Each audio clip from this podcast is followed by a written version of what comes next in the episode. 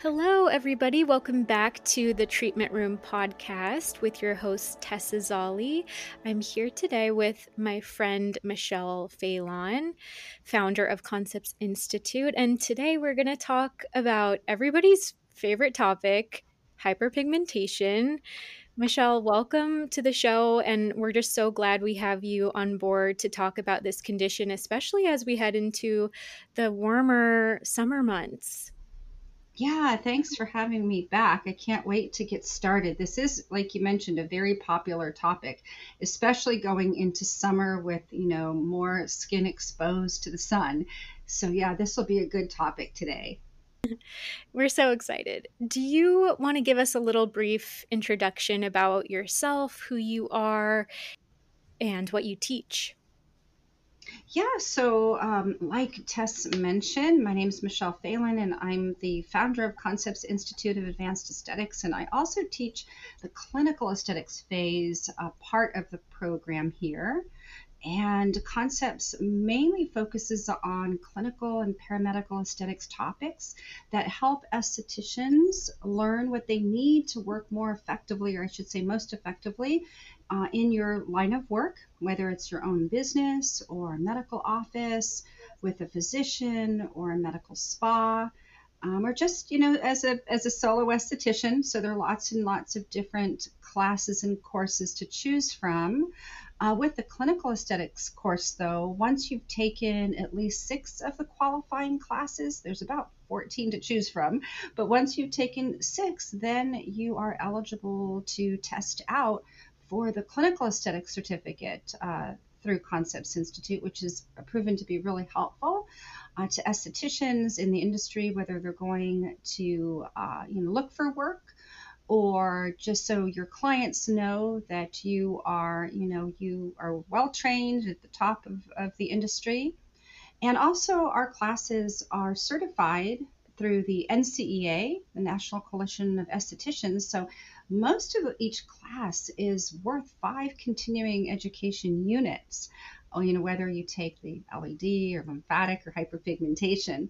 And um, a couple of the classes are worth more continuing education units. So, this is also a really good place for people who are nationally certified through the NCEA to get those CEs in as well.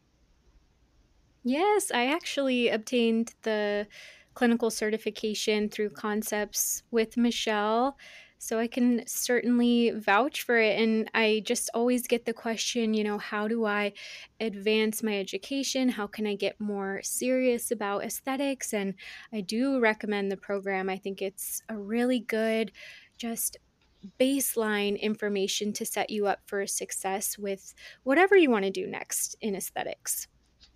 Exactly. You know, whether it's, you know, just working on your own or working in a medical office, all of the classes and topics are very, you know, steeply, um, you know, they're medical aesthetic science based, I should say, um, based in medical science. So um, we mostly focus on those kinds of, of topics. But there's something for everyone. There's there's lots of different uh, classes to choose from. We also have the paramedical aesthetics program um, with myself and Dr. Green. He's a board certified facial plastic surgeon.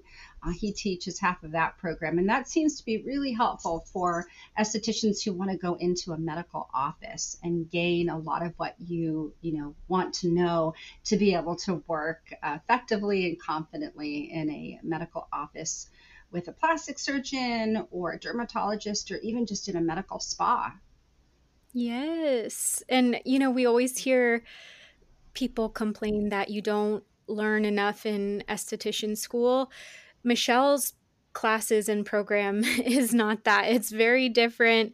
There are classes mm. that are very very dense and you could take them multiple times over and over. I'm always revisiting the classes I've taken with her, which is also great. You can you can rewatch these classes. So I'm just a big fan of Michele.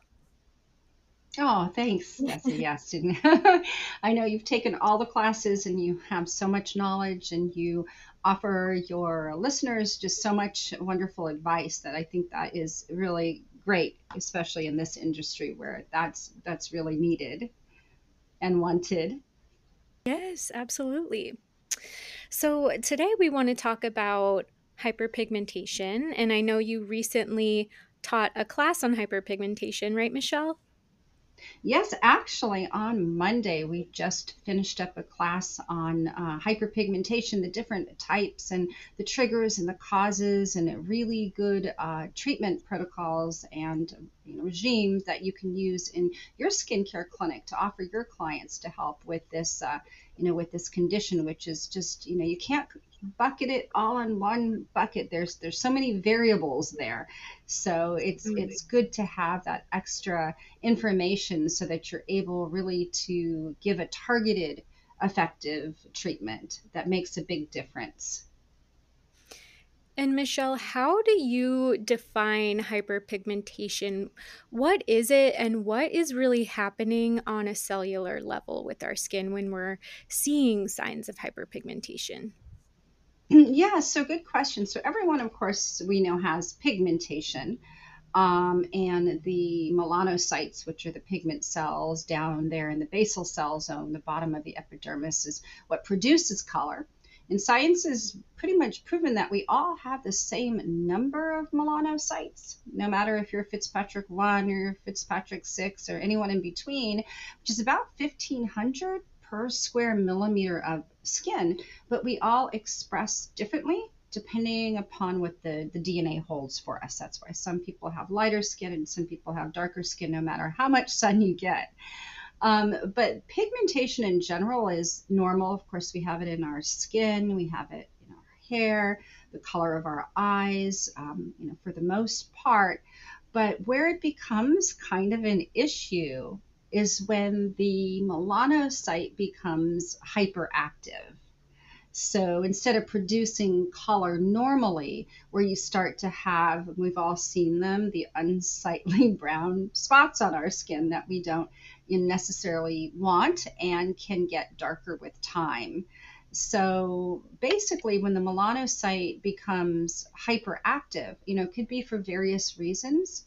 It could be that the melanocyte was damaged by excessive sunlight, many, many years of ultraviolet radiation. It could be from an influx of hormone.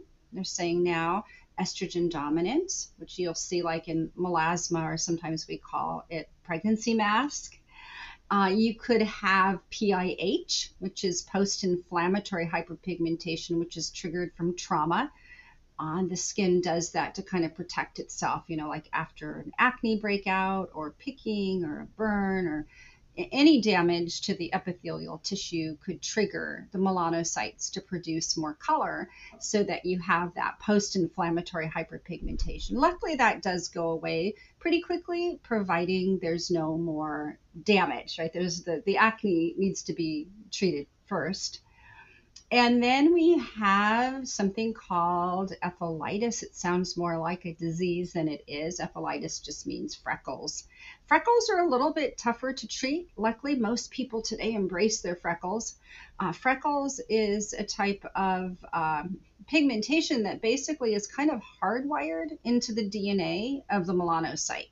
Kind of like, you know, you're meant to have brown hair or blonde hair or black hair or you know light skin dark skin i you know lots of hair on your face no hair on your face. So, so freckles are hardwired into the dna so if someone is meant to have freckles um, not born with freckles but usually when the individual is like two or three years old and they're in the sun the freckles start to show themselves and that is probably the hardest type of hyperpigmentation to treat. But like I mentioned, most people luckily embrace their freckles, and a lot of people come in and want more freckles, right, with the tattooing. So I think that I think that is is a good thing. Yes, I'll never mm. forget you telling me, Michele, that my freckles were kind of a permanent part of my DNA and my skin. I mean, they will fade a little bit, they'll get lighter in the winter, but you know, come the warmer months, they do get a bit activated. Exactly. Yeah. And I have people, and I have my own clients who come in and say, well, the sun created my hyperpigmentation. And, and absolutely, the sun makes all hyperpigmentation worse uh, for sure. Um, but there are other actual initial triggers, like with the melasma or with you know ephelitis freckles or with PIH, you've got that initial trigger. On the other hand, with solar lentigo, they're the really small brown spots people have as they start to get a little older, especially in fairer skin. You you see them on the shoulders, you know, on the décolleté. Those spots are generally triggered because the individual had a lot of sun exposure at a younger age and the ultraviolet radiation creating you know a lot of free radical damage on the skin and in the melanocyte permanently damages the melanocyte. And it's like almost like a reprogramming of the melanocyte. And then they have hyperpigmentation in, in those uh, you know spots that don't you know that don't go away and that could progressively get worse and definitely gets darker with the sun.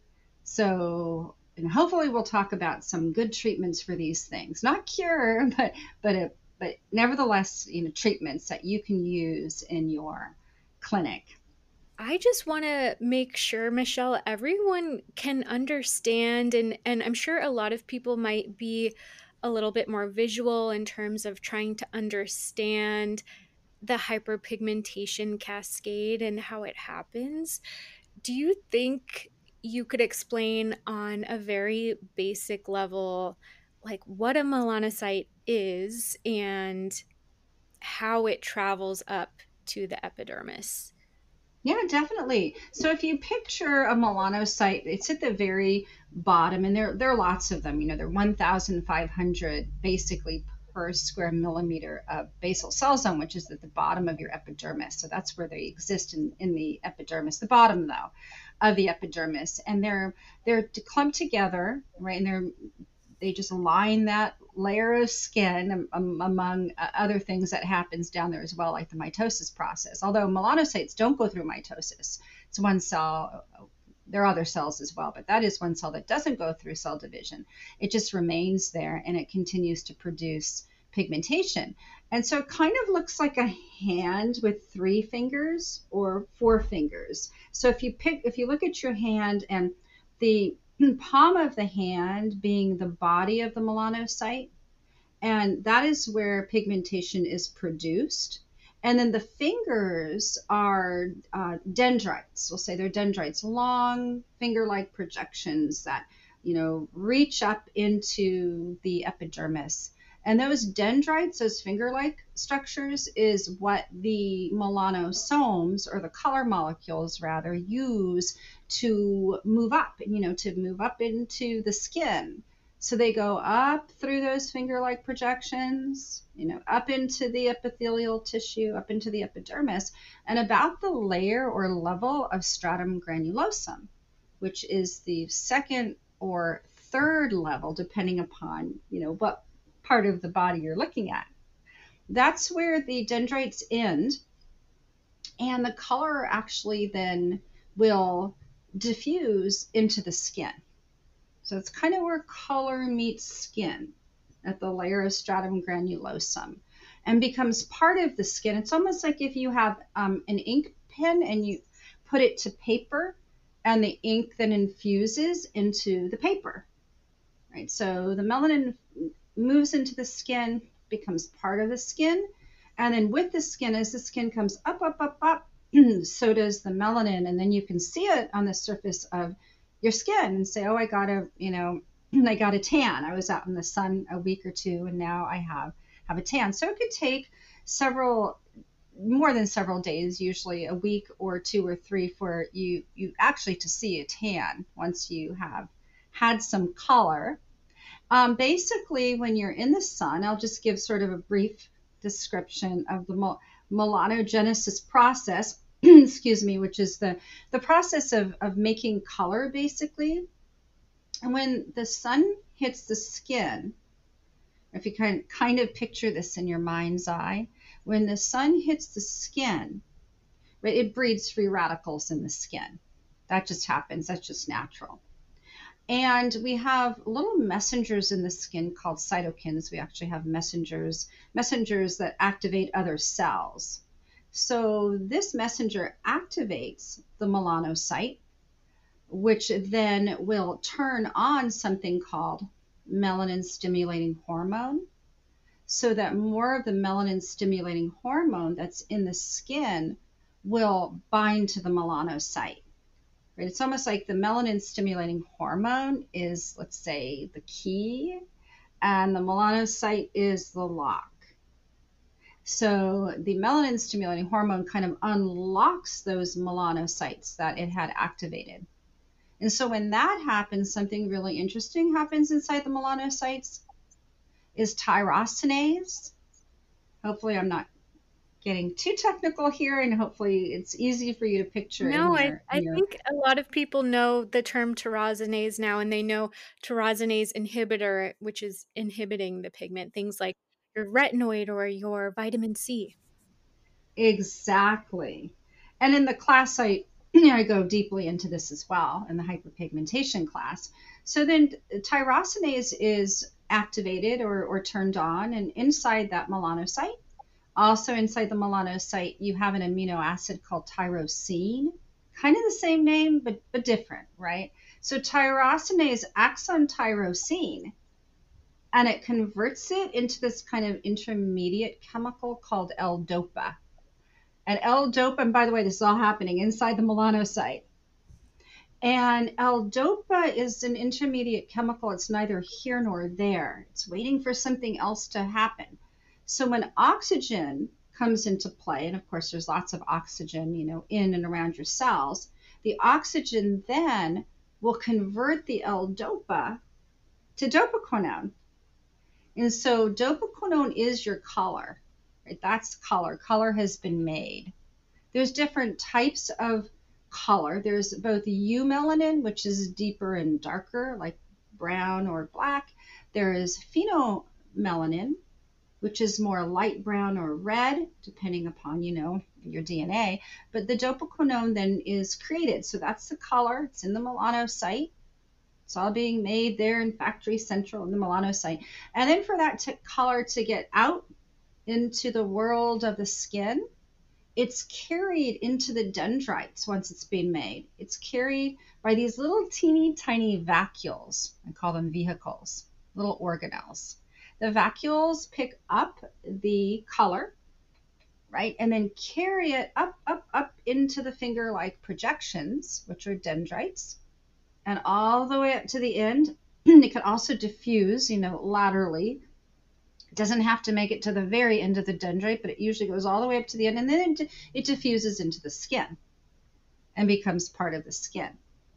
And then as the skin sheds and replaces itself, that color comes up to the surface and then you see, you know, color on the surface of the skin. So really, you know, kind of in a nutshell, that's the melanogenesis process. That's how color is made every second of every minute of every day. You go out into the sun, a lot of sun, this process happens faster.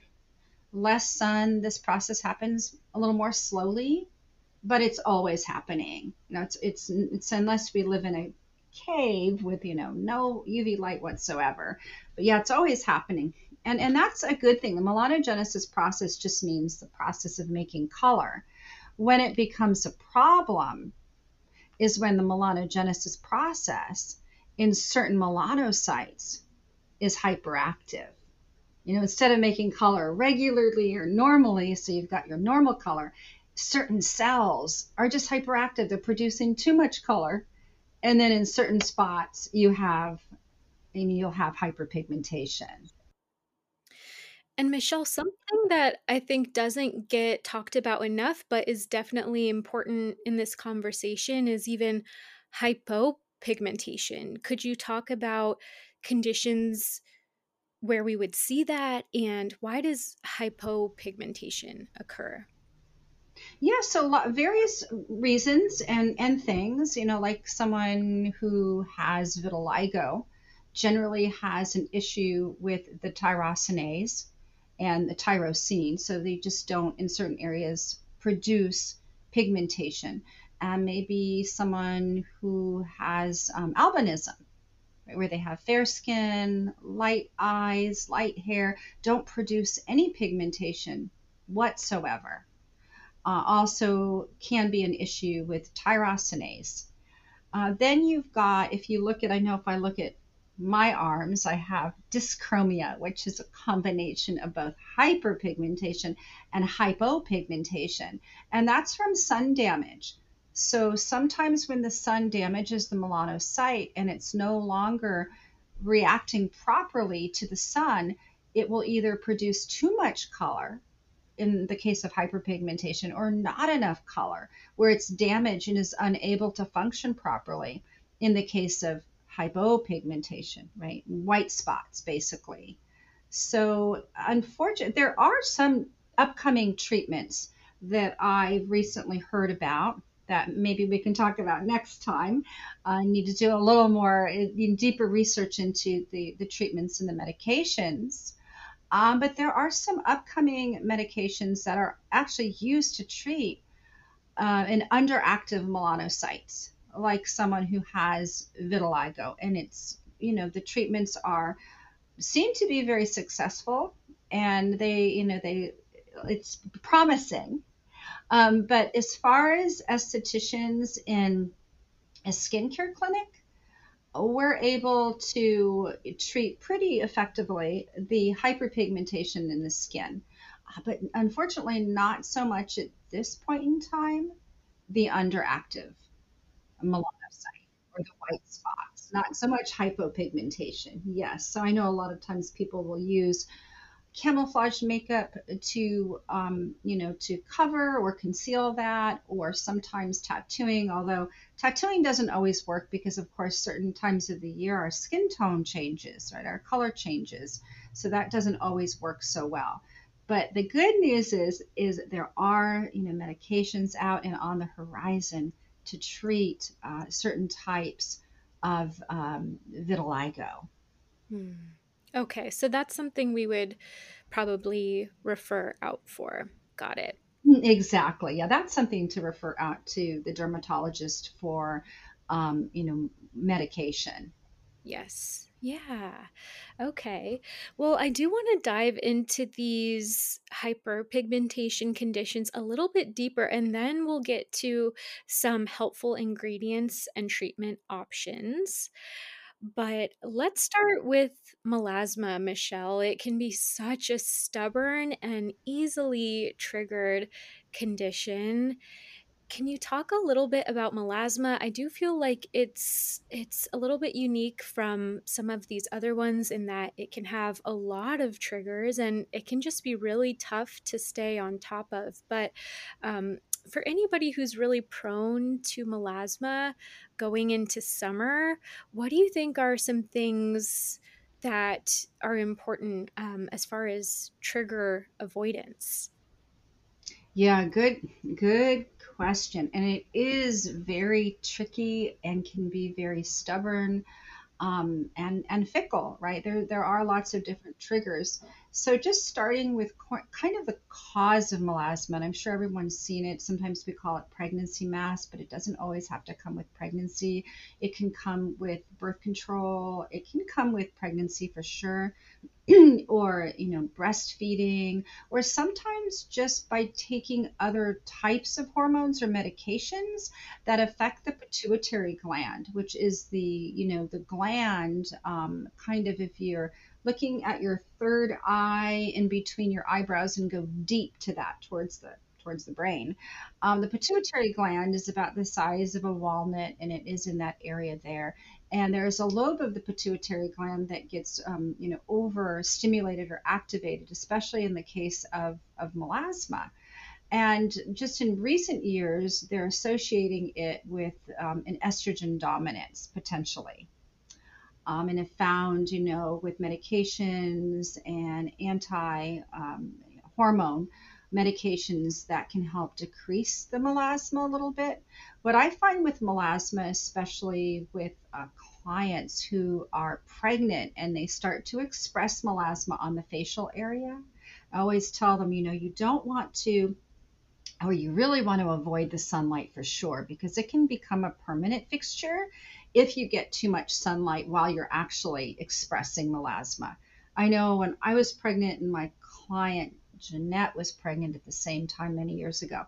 My melasma and, and hers was probably just as pronounced. Mine actually went away after pregnancy and breastfeeding because I spent a lot of time in a dark treatment room. she spent a lot of time in the sun with her older son at the time. So, you know, even years later, we were still trying to control her melasma, which became a little more permanent because of that excessive sunlight while expressing melasma. So, um, yeah, melasma is really kind of like you mentioned, Tessa. It's a it's an uphill battle because you know we can treat it with melanogenesis inhibitors, tyrosinase inhibitors, green LED, lasers, um, you know, peels, all kinds of things. But if systemically it's being triggered, then it's really a tough battle to fight, you know, from the outside. Um, one of my another one of my clients who had pretty uh, significant melasma, she was on birth control and stopped birth control right around age 50. And I hadn't seen her for about six weeks. And I saw her six weeks later, and her melasma was completely cleared. You know, looking under like a skin scope or a wood lamp, couldn't find any hyperpigmentation, not even residual.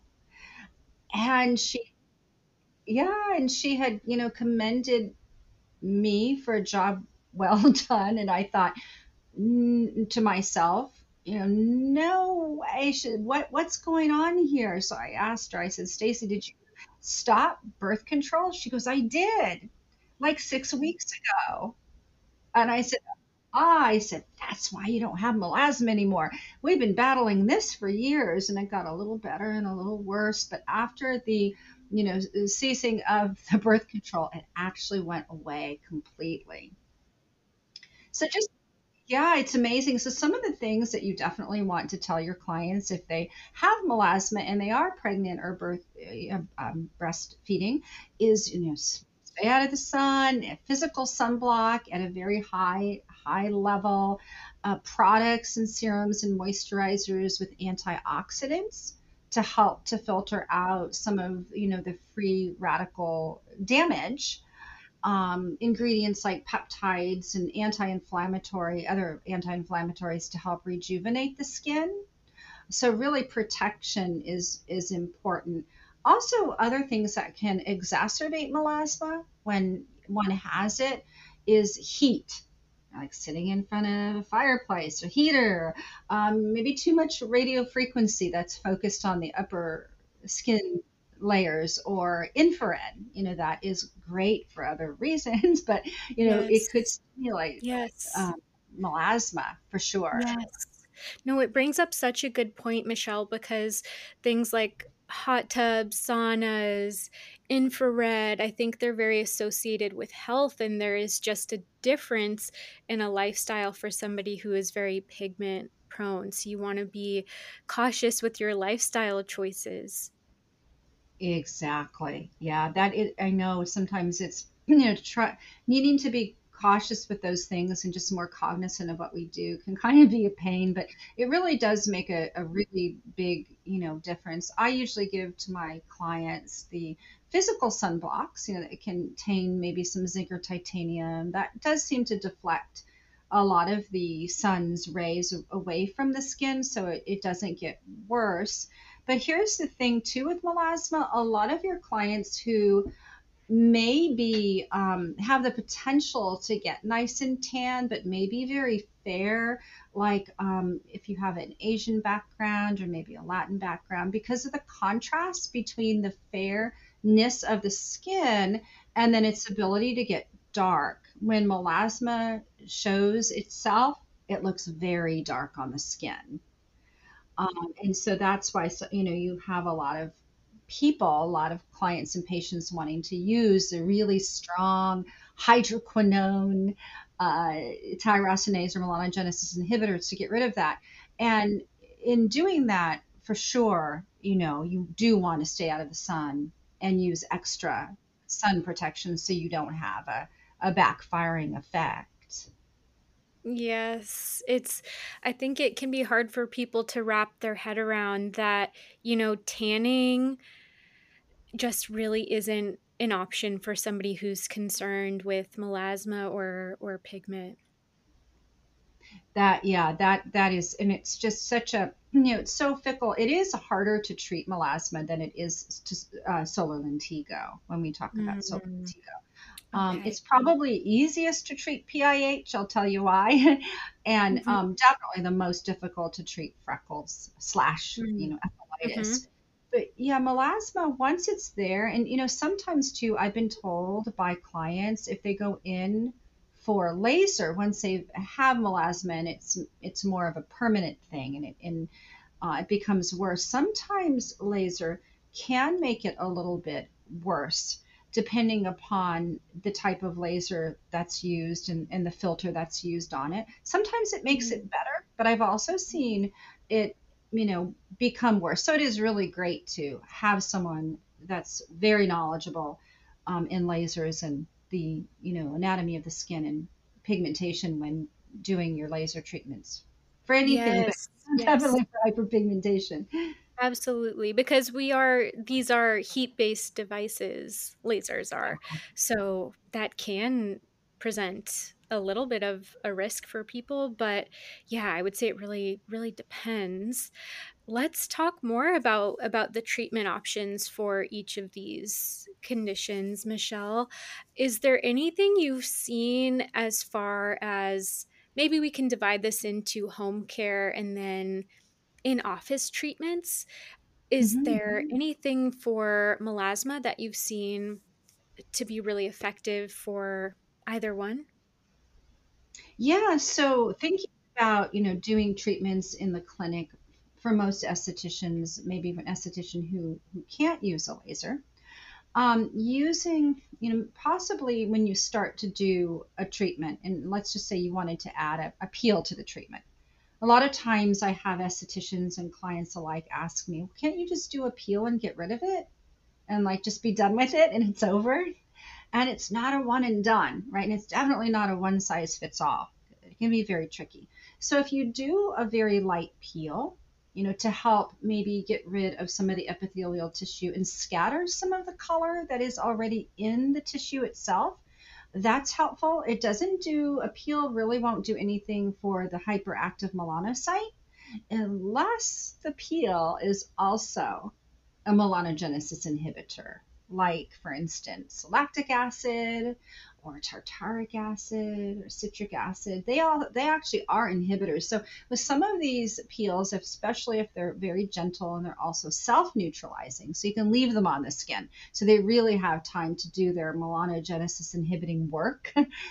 that could help with the exfoliation, scattering of the color, and then suppressing some of the color as well but if the you know if the pigmentation is very significant then often what we will do is place the client on some type of a fading or brightening cream first for um, you know a month or so prior to a peel so it doesn't trigger more hyperpigmentation if that makes sense. So uh, back to the you know the process of actually doing the, the procedure you know, cleaning the skin and then maybe doing a light peel, one of those that I mentioned, and then coming in with possibly if you have green LED or even amber LED, preferably green LED, which has like a, a nanometer or a wavelength of, uh, that runs between like 550 and 570. The green, which really resonates with the melanosome, which can help scatter some of the color so again, the LED is not a melanogenesis inhibitor, but it definitely helps to scatter some of the color, which is helpful. And then coming in with whatever product you use, you know, uh, an inhibitor. Uh, I'm sure everyone has a melanogenesis inhibitor, and I know Tess, you have some really great ones. Um, and using the the cream, right, the inhibitor, and then using a cosmetic ultrasonic to help infuse the inhibitor so that the inhibitor can penetrate a little more deeply, especially if the inhibitor is not, you know, with a, an, AHA or a BHA or anything that's too acidic. Um, and helping to penetrate that inhibitor in clinic is really helpful. And then coming in with your, you know, serums that contain antioxidants, your serums that contain um, peptides for for healing, for, for protection, and then of course following up with a moisturizer and a really good, really good sunblock. I think works really well in the uh, you know in the skincare clinic. And there are other things that one can do too. I know sometimes I have estheticians in class, they use IPL instead, but I know a lot of the estheticians don't. So I was going with the treatment that was, you know, that could be um, most used. Most used, for sure. And I feel like since you're talking about antioxidants, I think vitamin C is is one to talk about. I don't know if you hear this often, Michele, but I keep talking to new clients and, you know, bringing up the mm-hmm. idea of, of vitamin C and how important it is. And a lot of them have shared, you know, they've used one before and never really seen improvement. So they get discouraged. Can we talk a little bit about the importance of vitamin C, but perhaps like the realistic expectation for it? Yeah, yeah, definitely. And a lot of it really does, you know, depend on, of course, the person and the usage and, you know, the product and and how it and how it can can it even infuse into the skin.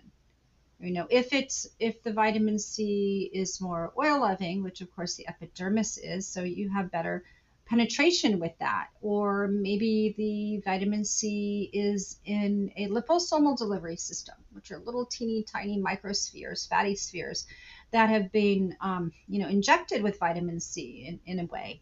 And that can take the vitamin C deeper into the skin. So if you're looking for not just the antioxidant factor, but also the inhibiting, right, the melanogenesis inhibiting ability that would be a good idea. But I think vitamin C is, you know, when applied topically in a cream or in a serum, is a really great antioxidant. It really does help to battle off a lot of the free radicals that are in the superficial tissue, um, as well as acting as a melanogenesis inhibitor. And we also need vitamin C, of course, to help synthesize collagen, you know, in in skin too. So for sure. I think, yeah, definitely. Vitamin C is an antioxidant, and one of those at the top of the list. Yeah, I think what I've kind of come hmm. to see is that it's it's not always that ingredient where you have this, you know, 180 transformation, but it's just so important to use and to find one that you can tolerate and that you can use so that you do get the be- the the benefit of collagen synthesis and at the same time we're really inhibiting that pigmentation process yeah, for for sure. And I know, I mean, there everybody, you know, today says they they have vitamin C in their serum or in their moisturizer. So finding a product line that you really know is effective and it's been proven to work and that you that you have you that you like, but definitely give it like, you know, six to eight weeks. I have the same thing. My clients will say after two days but it's not brightening.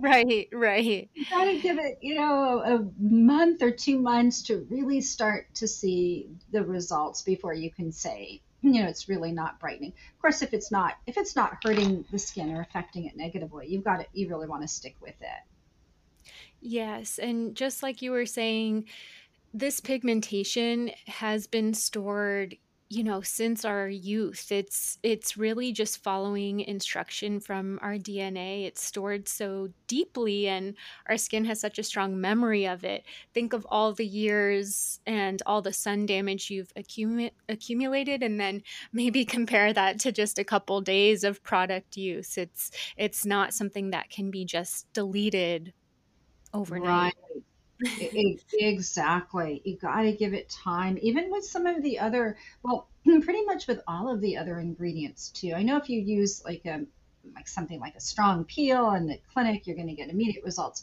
It's a little bit different, but for home care products, you know, you definitely want to give it like a month, two months, longer than two months to really see the results. And what I like to do is to take before and after pictures. So when my clients come in, I will do a, you know the first round of pictures, no matter what it is I'm treating, and then every time they come in thereafter, take those pictures too, so that you can see and they can see the progression or what's happening with the skin, so you can really keep tabs.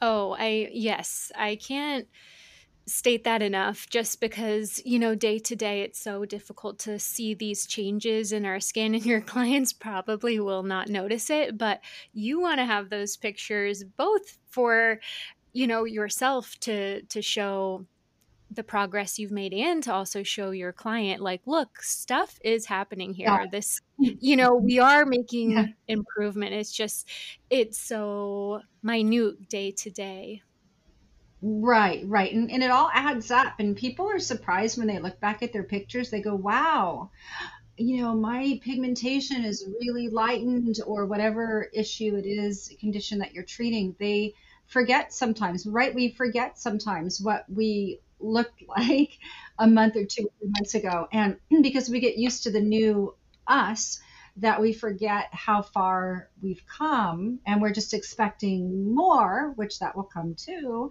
But yeah, that is one good reason to take pictures and have that in their electronic file or, you know, in their file. Yes. And I have a question for you, Michele in terms of because i know you've been treating skin for a long long time in in stubborn cases of melasma when we're talking about you know perhaps somebody's evening routine and the actives they're using at night do you see any difference between i mean maybe it's like comparing apples and oranges but what do you prefer? Consistent use of of one ingredient or perhaps a variety of a few to kind of hit different different levels of the skin? Exactly. Good question.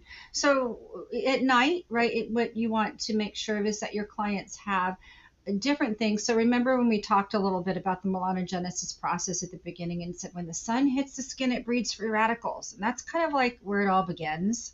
So if you have a moisturizer or serum that contains antioxidants like vitamin C, or you know vitamin A, uh, tocopherol. That's really great because that kind of stops it or slows it down at the get go.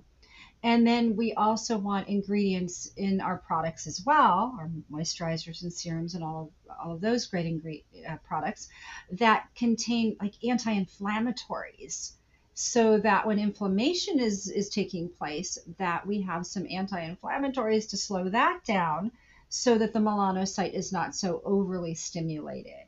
So that could be like azelaic acid, that could be like beta glucan or watercress or aloe vera. Those are just a handful.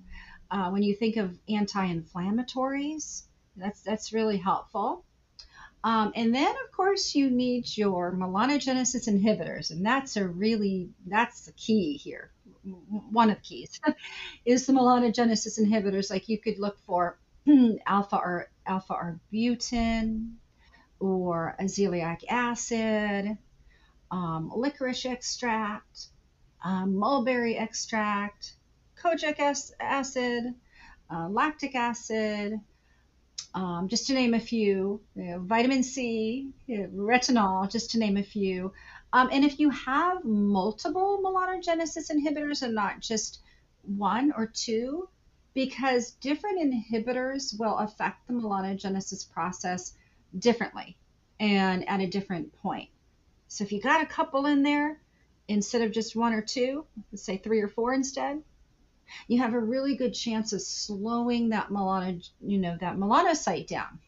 Because when you think of a like a tyrosinase inhibitor, basically ingredients that are tyrosinase inhibitors, they'll get into the skin and they will bind to tyrosinase so that tyrosinase, that enzyme, cannot bind to tyrosine quite as much or quite as effectively.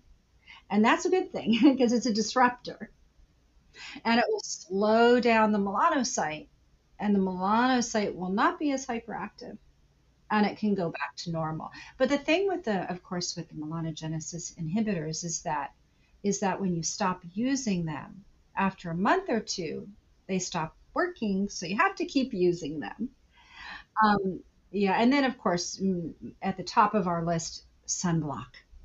Right, because sun hits that skin, can't you know it's going to start breeding free radicals, and then the whole process begins. But the sunblock can really help to slow everything down from the beginning. Yes. And Michele, I'm sure you're so familiar with this argument, but it, I see it kind of come back into trend every summer of, you know, people advocating for the sun and saying, you know, we we shouldn't be wearing sunscreen and the sun is a natural thing. What Mhm. would you say to that argument in terms of uh, protecting your skin?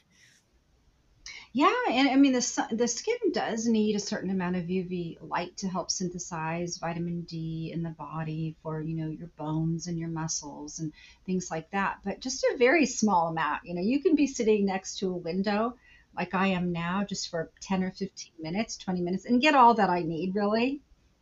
Um, you know, going out into the sun, especially between the hours of 10 and 2 when the sun is like high in the sky and the the rays are the longest, that's pretty much the most uh, detrimental time to be out in the sun between 10 and 2. If you, you want to go out in the sun um, before 10 or after 2 is probably safer. I know it's not always possible to to limit your time. But yeah, that's why we have the sunblock, right? The sunblocks and sunscreens to help filter out because UV light doesn't just, you know, activate the melanogenesis process, but it also can breed a lot of free radicals. It's also been known to damage collagen elastin and degrade it and cause you know sagging and loss of elasticity. It's also been known to damage DNA, which can potentially cause skin cancer. So a little bit's fine, but I think we get more than a little bit. You know, most of us get a lot more than we really need. So the sunblocks and sunscreens, I, in my my opinion, is necessary for sure. Yeah, and I I think it's a good reminder that no sunscreen is is even protecting you perfectly. There's no sunscreen that's giving you 100% coverage all over your body, so you still are able to absorb vitamin D even wearing your sunscreen. Exactly, like through your scalp, through the backs of your hands. That's why we should be applying sunblock to the backs of our hands. But you're absolutely right. so yeah, I'm a I'm an advocate for for sunblock for sure, and I know you are too, Tessa. Absolutely, absolutely. And I've I've even seen tanning beds just mm-hmm. coming back into popularity even after, you know, so much good education and even the the resurgence of of sunscreen and just so much emphasis on it from esthetician's perspective, but I'm even seeing tanning beds kind of creep back in. Have you had experience with with Yeah, seeing mm, I clients who use them or what what you're noticing? Yeah, and I know they're saying, well, the tanning beds are like three or four minutes now. They do, and they give you this, they claim, you know, give you a precise dose, so it's not like you're basking in the sun quite as long. You're just activating the melanocyte rather than damaging the skin. Um, if you're going to compare, I'm, I'm not an expert in tanning beds, but uh, in my mind, if you're going to compare the newer tanning beds to the older version, that might be the case that they're that they're a bit safer. Um, but as far as safe, um, I don't I don't know that I would say safe entirely, right? Because you're still getting that radiation. You're still getting the free radicals afterwards. So, and you're not going in, of course, you're going into a tanning bed, you're not wearing sunblock. Uh, so, if, if someone is going to take that route, then, you know, extra sunblock when you're out and about, even more, you know, you really want to be cognizant of antioxidants in your creams and moisturizers for sure to help protect the skin. Uh, but yeah, I do have a few of my clients that utilize those tanning beds prior to going to, let's say, the islands or Hawaii, and they say, Well, I want to prep my skin to get my melanocytes kind of ready so I'm not, you know, in the sun and get burned. Um, that that theory is is interesting. Um, you know, whether it is beneficial or not, I really can't say. you know, prepping your skin prior to going to, say, Hawaii. Um, mhm, yeah, it potentially. I don't know if they have, if there have been any studies, extensive studies on that.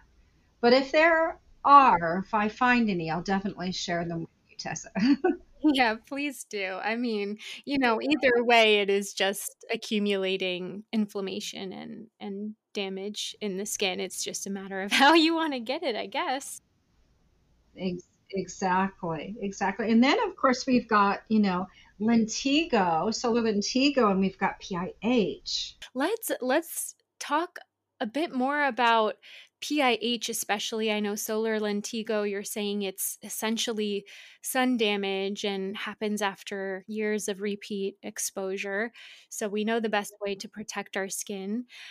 But PIH is something that's such a hot topic. It can be more common in those, I'd say, like mid Fitzpatrick range to higher Fitzpatrick range. What are some of the ingredients that we should be using if we're prone to that kind of acne trauma hyperpigmentation? Yeah, so um, just first of all, PIH for maybe people who aren't familiar, post-inflammatory hyperpigmentation, often caused by like acne or picking or scratching or any kind of trauma on your skin. Instead of the sun being the trigger or the culprit for the melano, the, the kicking off of the melanogenesis process or the hypermelanogenesis process, it would be the trauma. So the trauma would be the trigger rather than UV light being the trigger. So the good thing, if there is a good thing about PIH, is that once the trigger is gone, you know, once the acne has been treated, so of course that's first and foremost, and there's no more breakouts. Usually within time, there's no more PIH because the melanocyte during acne is triggered to produce color. Of course, so the color comes up in the skin and you see the color and you call it PIH. And then, though, as the skin sloughs, you know, as the skin sheds and replaces itself, that PIH does does go away. If it didn't, I'd still be covered in PIH because I had grade two acne as a kid. The only thing we did back then was just let it, you know, let the sloughing begin. You know, just naturally my my skin sloughed, and of course I have no more acne to kind of reactivate it.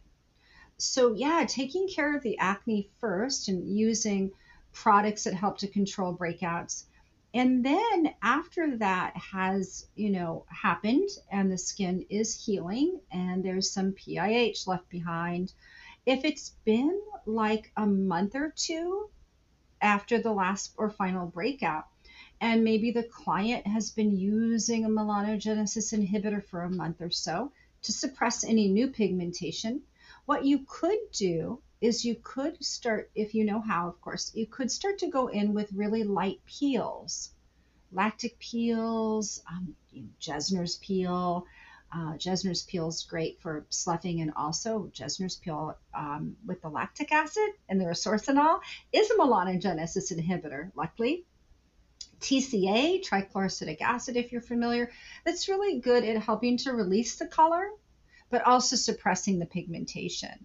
So even if you didn't suppress the pigmentation, with time it would go away because the melanocyte does go back to normal. It doesn't stay in kind of that hyperactive phase forever. It goes back to normal. And then the skin sloughs. But the reason why you don't want to start peeling too quickly if someone has very like open or broken acne or go over that is the skin won't be able, the body won't be able to differentiate between the trauma from the acne and the and the stimulation of the peels, and the peels can actually make it a bit worse. So yeah, you want to wait a while, or you definitely want to use an inhibitor um, prior to peeling or prior to microderming or uh, microneedling the skin. Of course, microneedling is not a true exfoliator, but the microneedling definitely scatters the color. So that's a good thing. Uh, of course, we don't want to do microneedling over acne, so that's why we want to wait for that acne to clear, which is a, another topic, of course. But yeah, mm-hmm. got to wait for the acne to clear. That's a really good point, Michele. And I feel like something that I want to ask is is for example, for estheticians in the treatment room who are extracting active acne and perhaps doing a peel treatment at the same time. Do you think there's anything to be cautious of there?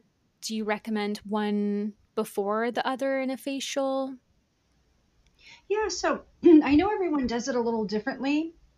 Um, what I usually do if I'm looking at someone with acne and they have no extractables, meaning that they, they have that. That sounds kind of funny, right? Having acne, no extractables. But maybe they, there's some sebaceous cysts or just things that are not ready to come out. And I won't be doing any extractions today. You know, maybe not a lot of comedones at this point in time. I would usually go with, as long as the skin's not open and broken, you could go with the light peel. That's what I do. Or if I'm doing an acne treatment, I find there are a lot of extractables, maybe a lot of comedones or pustules that are really ripe, then I might go myself with an enzyme and steam to kind of soften that up prior to doing the extractions, you know, prior to doing the blue LED or the high frequency. Um, but I'm sorry, Tessa, you're, you're, I got off topic there. Your exact question uh, oh, was. Okay. Well, I'm just wondering if you're saying, um, you know, pigment can really respond to exfoliation or a peel, especially when there's kind of trauma going on at the same time and the skin can't mm-hmm. differentiate. Is it okay for somebody to peel after extraction? Should they be careful to go around them? If that helps to clarify. Definitely. So with extractions, if there is a pustule that is ripe and you know if you peel over it will bleed out, I prefer to go around it because of course if it bleeds out then it crusts over and then there's that potential for PIH so I prefer to just go around it. I know sometimes when you're removing the peel that can open up a little bit as well though. So if there's a lot of like really ripe pustules and very active acne I usually don't peel.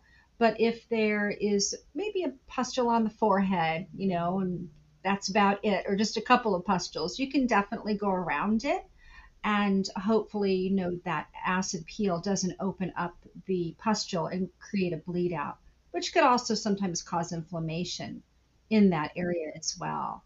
So yes it depends on how many breakouts. You know maybe one or two breakouts you go around. Um, a full face of acne and you know inflamed with crusts and scabs and pustules um, i don't peel that day then for my for my clients. Sure. No, that's good to know. I know everyone's a little bit different with that. So, mm-hmm. yeah, that's helpful to know what, what you would do. And I love I love that you said, you know, PIH it does fade with time, so there's hope if that's something that is really bothering you. I know it can be bothersome more even more bothersome than the acne itself and one thing I notice with with clients I work with is getting them on a good routine and using the right skincare. They do find those marks or that hyperpigmentation, it does just go away faster and it, it doesn't hang around as long mm-hmm. and and that's a good indication of healthy skin and skin that's responding well to treatment but it does fade with time too so that's that's good assurance Yes, exactly. Like with in in my time, you know, when I had acne, um, in the early 80s, um, there we didn't use Retin-A, or I didn't use Retin-A. Um, my mother didn't take me to a dermatologist, so it was just about letting the acne heal pretty much on its own, which it did, thank, thankfully. And then, of course, left a lot of PIH, and with the natural exfoliation of the skin, it it went away. Um, and it does, but to kind of speed up that process, the peel, the peels, like we talked about, is a good idea. Um, even t- uh, if you do microdermabrasion, of course, not over the acne.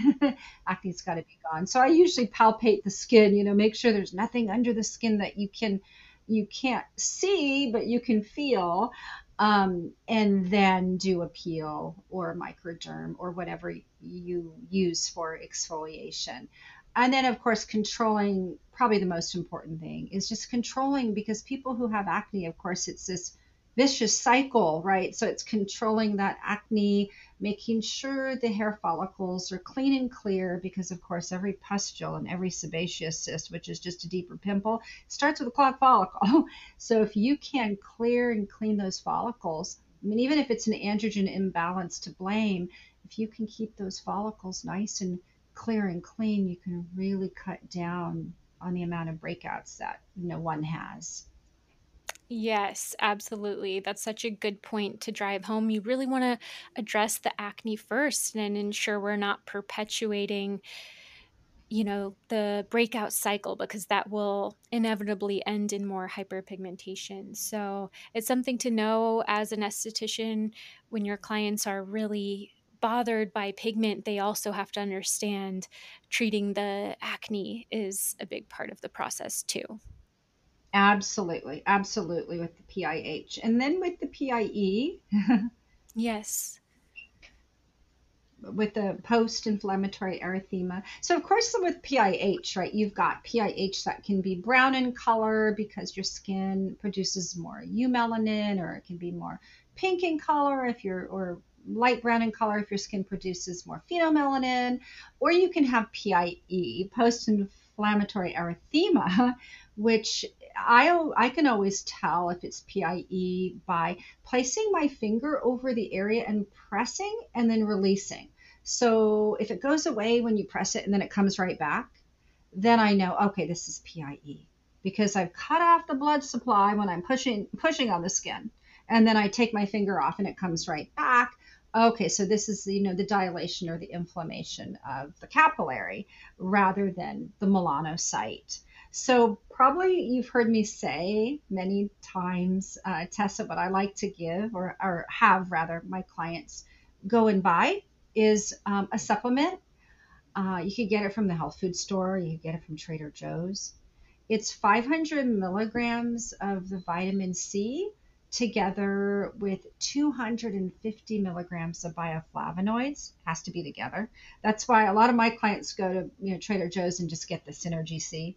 It's got that perfect combination but the vitamins um, that combo helps to has been proven to strengthen the capillary wall making it more toned and tight less red um, it's also an antioxidant, it's an anti inflammatory, and believe it or not, it's also an antihistamine, a natural antihistamine to some degree. It helps to suppress the mast cells from producing histamine to, you know, some degree.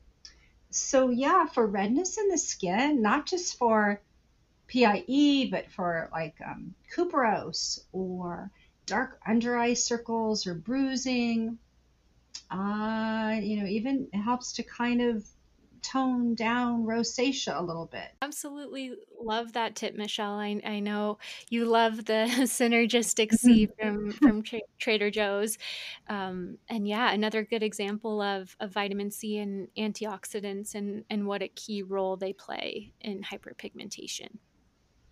Yeah, definitely. And as far as things that you can apply topically, I'm sure everyone has their favorite ingredient to reduce redness and to strengthen capillaries, but azelaic acid, um, niacinamide, it also helps with the increase the circulation a little bit, kind of flushing everything through. Um, other, you know, more healing ingredients like beta glucan, uh, watercress, allantoin, aloe vera, to name a few. A vitamin K, a handful of them there. Yeah, absolutely. No, mm-hmm. everyone, I'm sure, appreciates the suggestions. And I'm also going to link some product options for some of these conditions we spoke about in the show notes today. So if you're listening and struggling with with one of these forms of hyperpigmentation, you can peruse and and check them out. Michele, I I just want to thank you so much for coming on and sharing as much as you did about this topic and about a course that you teach and offer. Could you just also share before you go what what classes you are offering right now and if anyone wants to learn more about hyperpigmentation is there a class available for that as well? Absolutely. So a lot of the classes, um, excuse me, are on Zoom on Mondays that you can take. They're usually from 9:30 to about 3:30 Pacific Standard Time, which is California California time. Um, and they are, we take a deep dive into the theory, the lecture, you know, the didactics of each and every subject. Um, you always have a demonstration video, and the demo video you'll always be able to access so that you can use it to practice with, and the uh, the PDF, the PowerPoint. So yeah, there is a class for sure on hyperpigmentation. There's a class on LED light therapy, manual facial lymphatic drainage. There's a class on anti aging, which also encompasses microcurrent. Uh, there is a class um, on machines coming up on ultrasonic ultrasound, galvanic, and high frequency all wrapped into one. There's a class on acne, uh, pretty much for everything. I'm trying to, this off the top of my head. Oh, skin analysis and the integumentary system, um, treatments for the eyes. If you go on uh, Concepts Institute, you can see them all.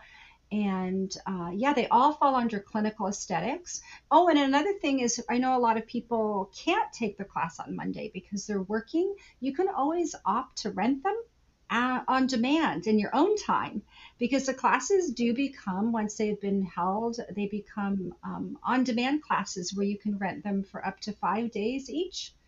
And uh, yeah, every every class does. It comes with everything that you need. You can always email me with your questions. Uh, email me when you're ready for the test.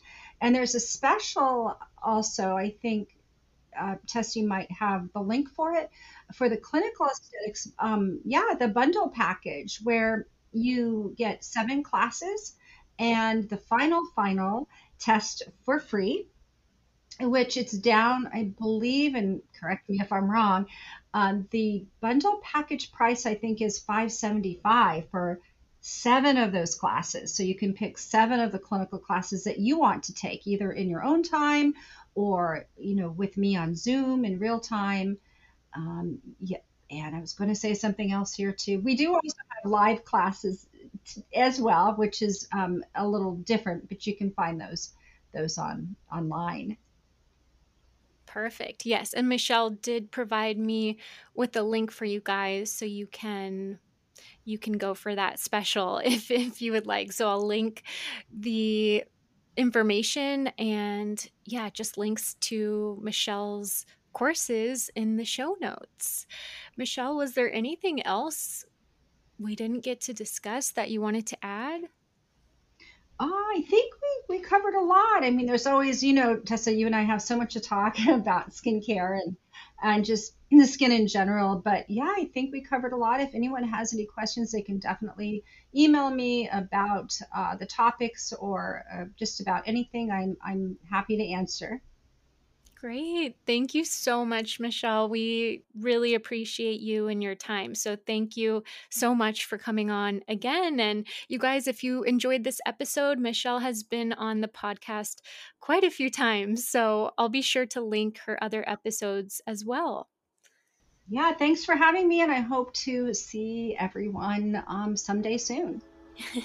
Yay. Thanks so much, Michele. You're the best. Thank you. Thank you, Tess. You too.